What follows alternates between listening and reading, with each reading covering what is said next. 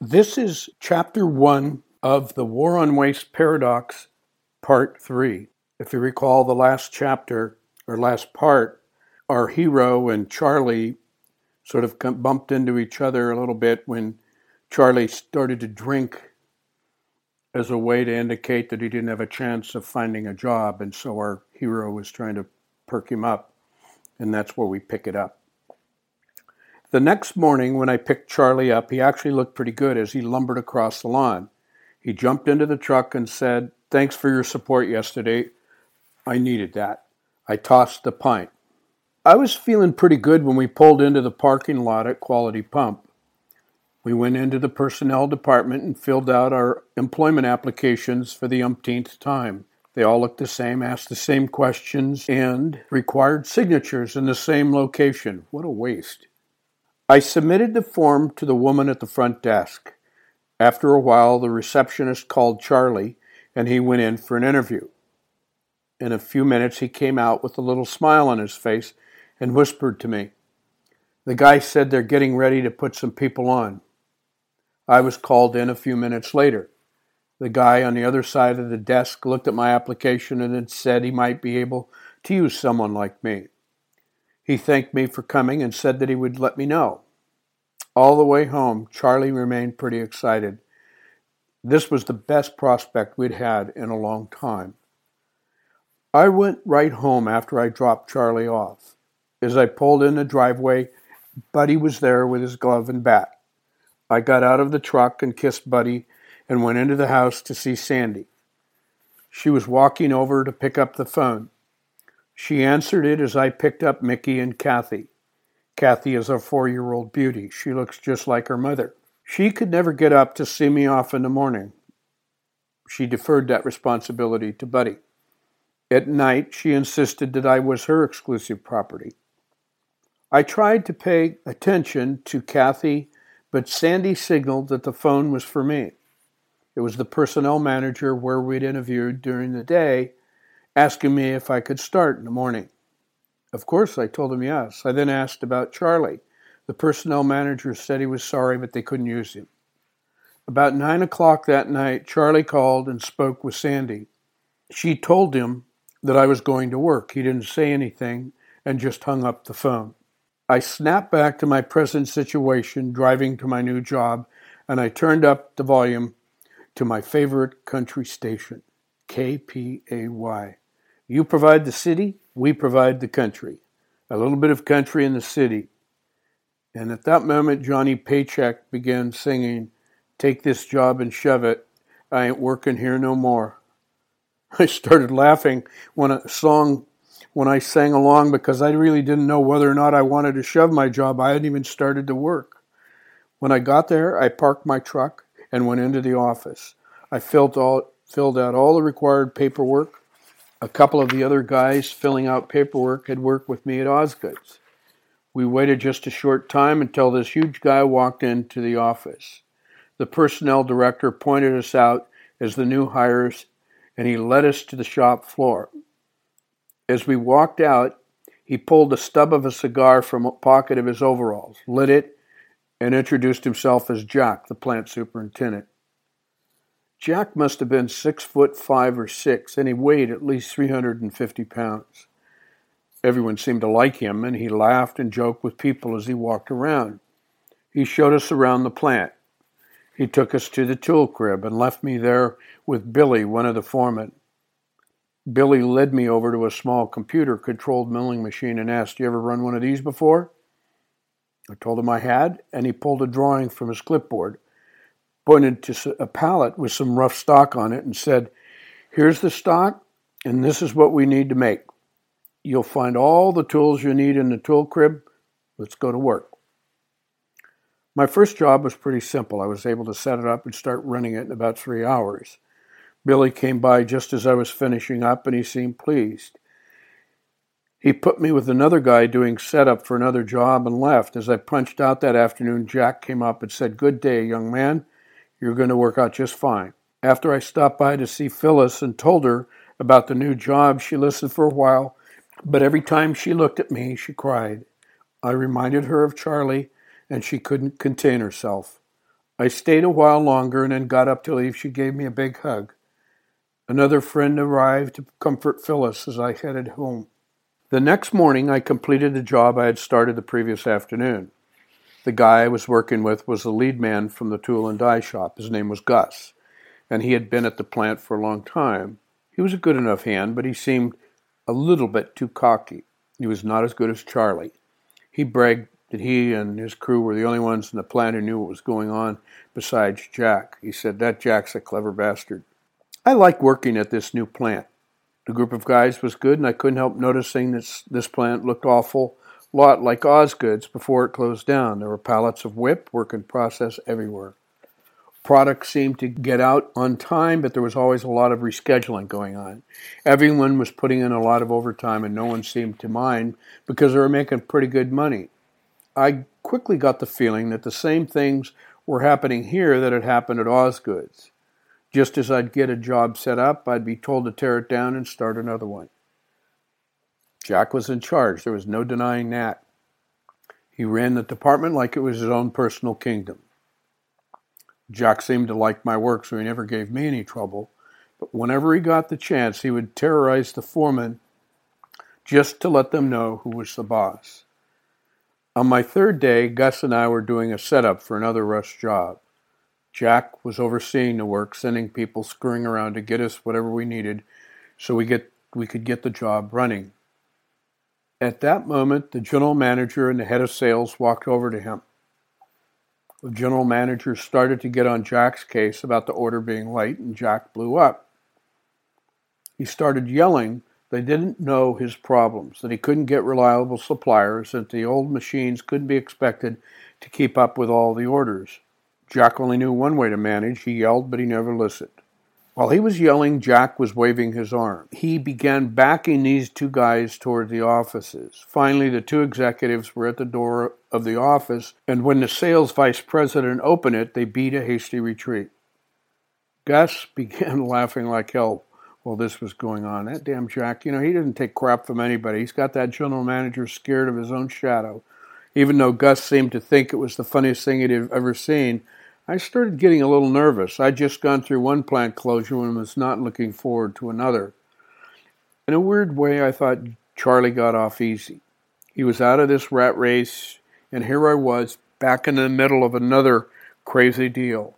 Jack and Charlie had gone to the same school together, so Jack had no problem letting me off to go to the funeral.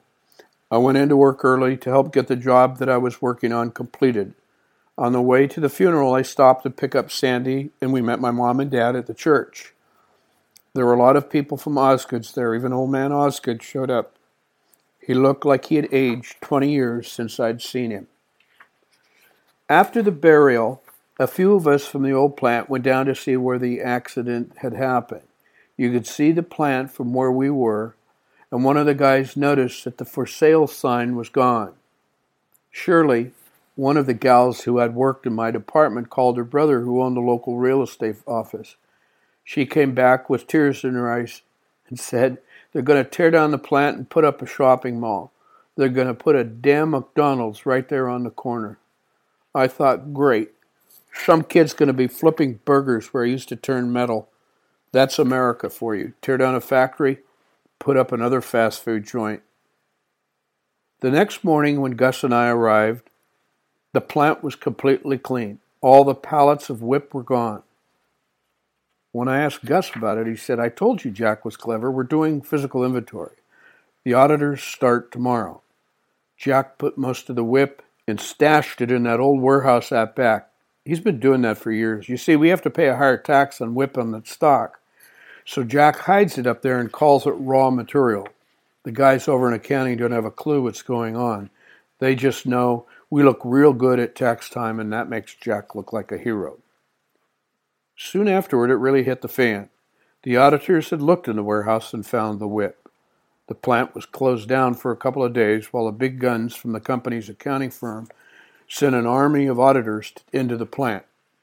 When we came back to work, Jack was gone. We sort of stumbled around for a couple of weeks with the general manager and the foreman trying to run things. Then we got a new plant manager. He met with us and said his name was Jim. He told us that the last plant where he had worked had just closed down. He said that he was glad to have a job and hoped to make some changes in the plant so that we'd become more efficient. The last thing he said was that everybody was going to keep his or her job and nobody would be laid off.